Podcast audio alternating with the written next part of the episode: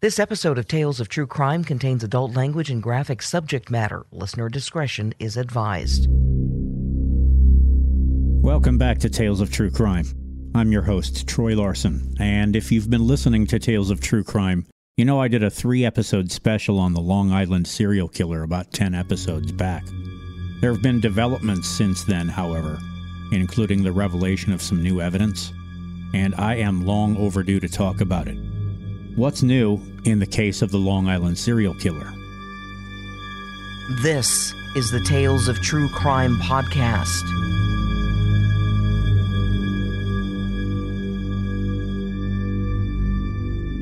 In January 2020, Suffolk County authorities held a press conference to announce a website where the public could review evidence in the case of the Long Island serial killer and submit tips. They also released photos of a compelling piece of evidence previously unknown to the public. However, before we get to that, take a listen to Police Commissioner Geraldine Hart as she recaps the events so far. Before I get into specifics, let me review the chronology of what has brought us here today. It has been more than nine years since Suffolk officers searching along Ocean Parkway for Shannan Gilbert, who had been reported missing months earlier, discovered the first set of remains belonging to Melissa Barthelemy on December the 11th of 2010. A further search of the area two days later led to the discovery of three more bodies Amber Lynn Costello, Megan Waterman, and Maureen Brainard Barnes. The search for, for, Shannan continued, and in March of 2011, the remains of Jessica Taylor were located, nearly eight years after Taylor's partial remains were located in Manorville in July of 2003. Three more sets of remains were discovered on April the 4th of 2011. Jane Doe number 6 whose partial remains were previously located in Manorville in November of 2000. The remains of an unidentified female toddler believed to be approximately two years old, who, through DNA testing, has been identified as the daughter of a woman whose remains were located in Nassau County. And finally, an unidentified Asian male believed to be between 17 and 23 years old. A week after these three sets of remains were found in Suffolk, the remains of two additional victims were located in Nassau, including the toddler's mother. Police continued their effort to locate the woman whose disappearance had initiated this search, and on December the 13th of 2011, the remains of Shannan Gilbert were located in Oak Beach. So, there you have a recap of the events that are today collectively known as the case of the Long Island serial killer. As many in the true crime community have pointed out, it's a complicated case. There are plenty of questions and doubts, not the least of which is whether the murders just summarized by Commissioner Hart are the work of a single killer or more than one predator. The question is explored even further in a recent movie, Lost Girls, which was released in early 2020 and focuses on the Shannan Gilbert case, which launched the entire investigation.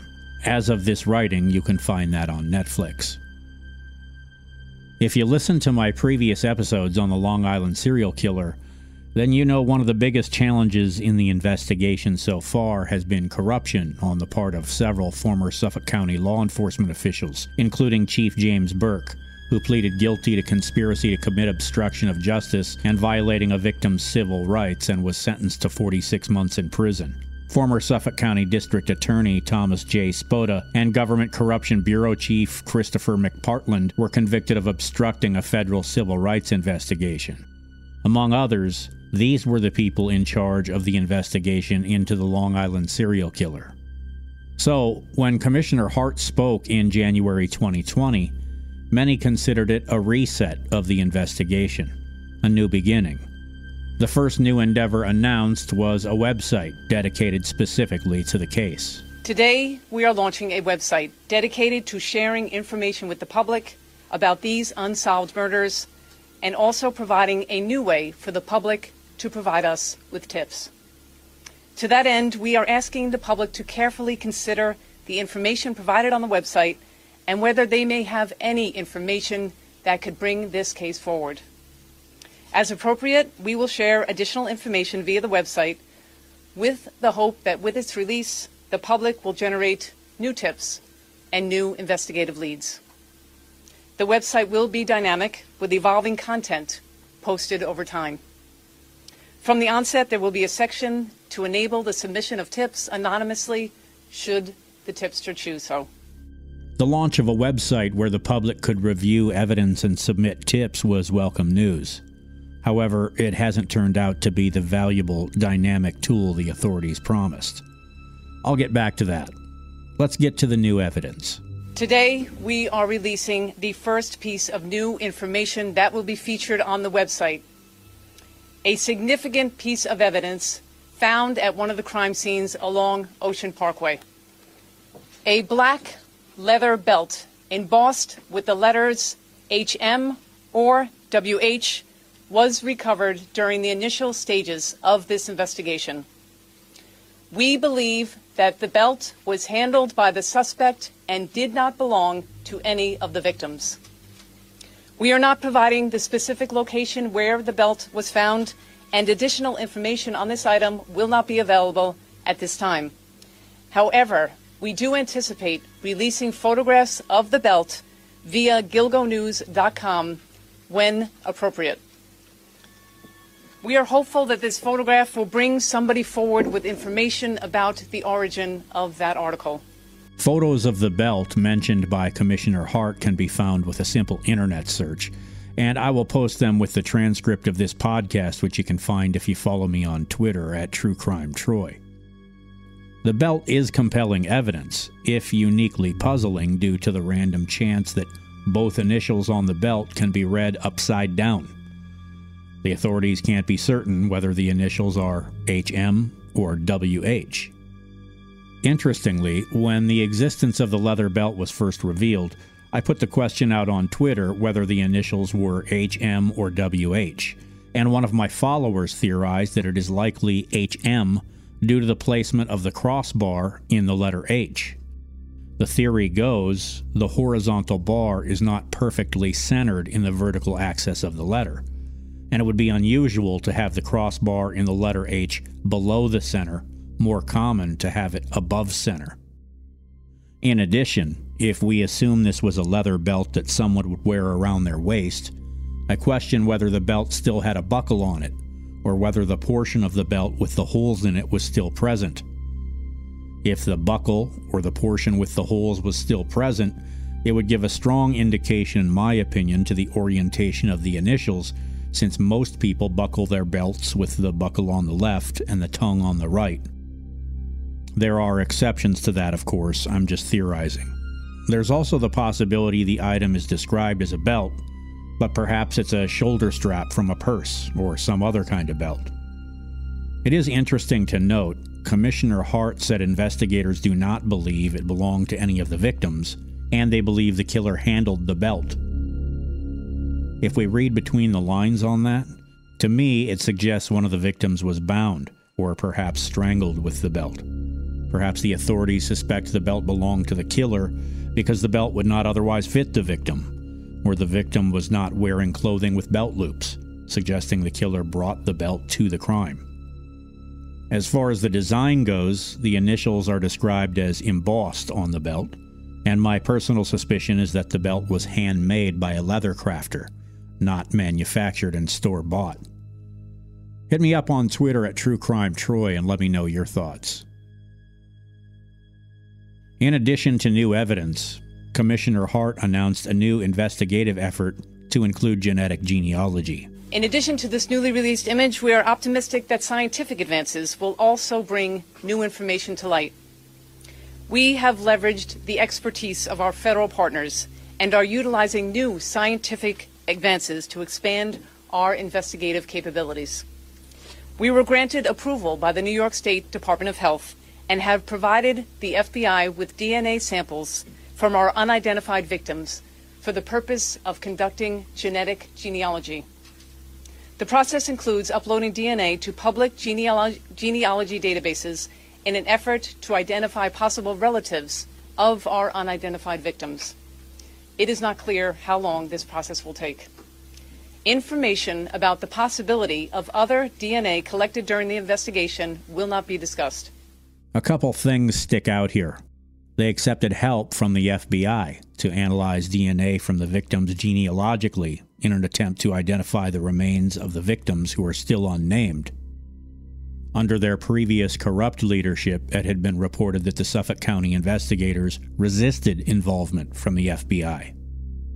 Also, I would note Commissioner Hart admitted the genetic genealogy effort extended to identifying the victims, but refused to discuss whether any potential DNA that could identify the killer would also be investigated through genetic genealogy.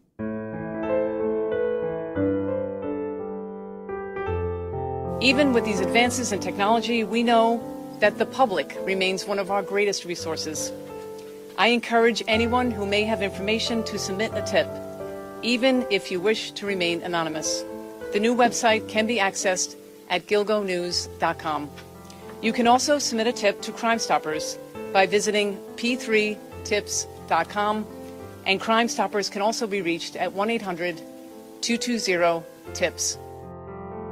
If anyone has any information that could be of help in the investigation into the Long Island serial killer, of course I would urge you to use one of the resources Commissioner Hart has just suggested. However, this would be the part where I point out the website, gilgonews.com, which Suffolk County set up to share information and accept tips, has never been in proper working order. As someone who has followed the case, I was very interested in watching the press conference in January of 2020. And when they announced the address of the website, I immediately went to check it out. To my disappointment, when I typed gilgonews.com into my browser's address bar, I discovered the website did not appear to be working. I just chalked it up to heavy traffic due to extreme interest in the case and resigned myself to check again the following day. Still to no avail. Eventually, someone pointed out to me that you could access the website if you searched for the site through a search engine and then clicked the link, which I tried, and it worked.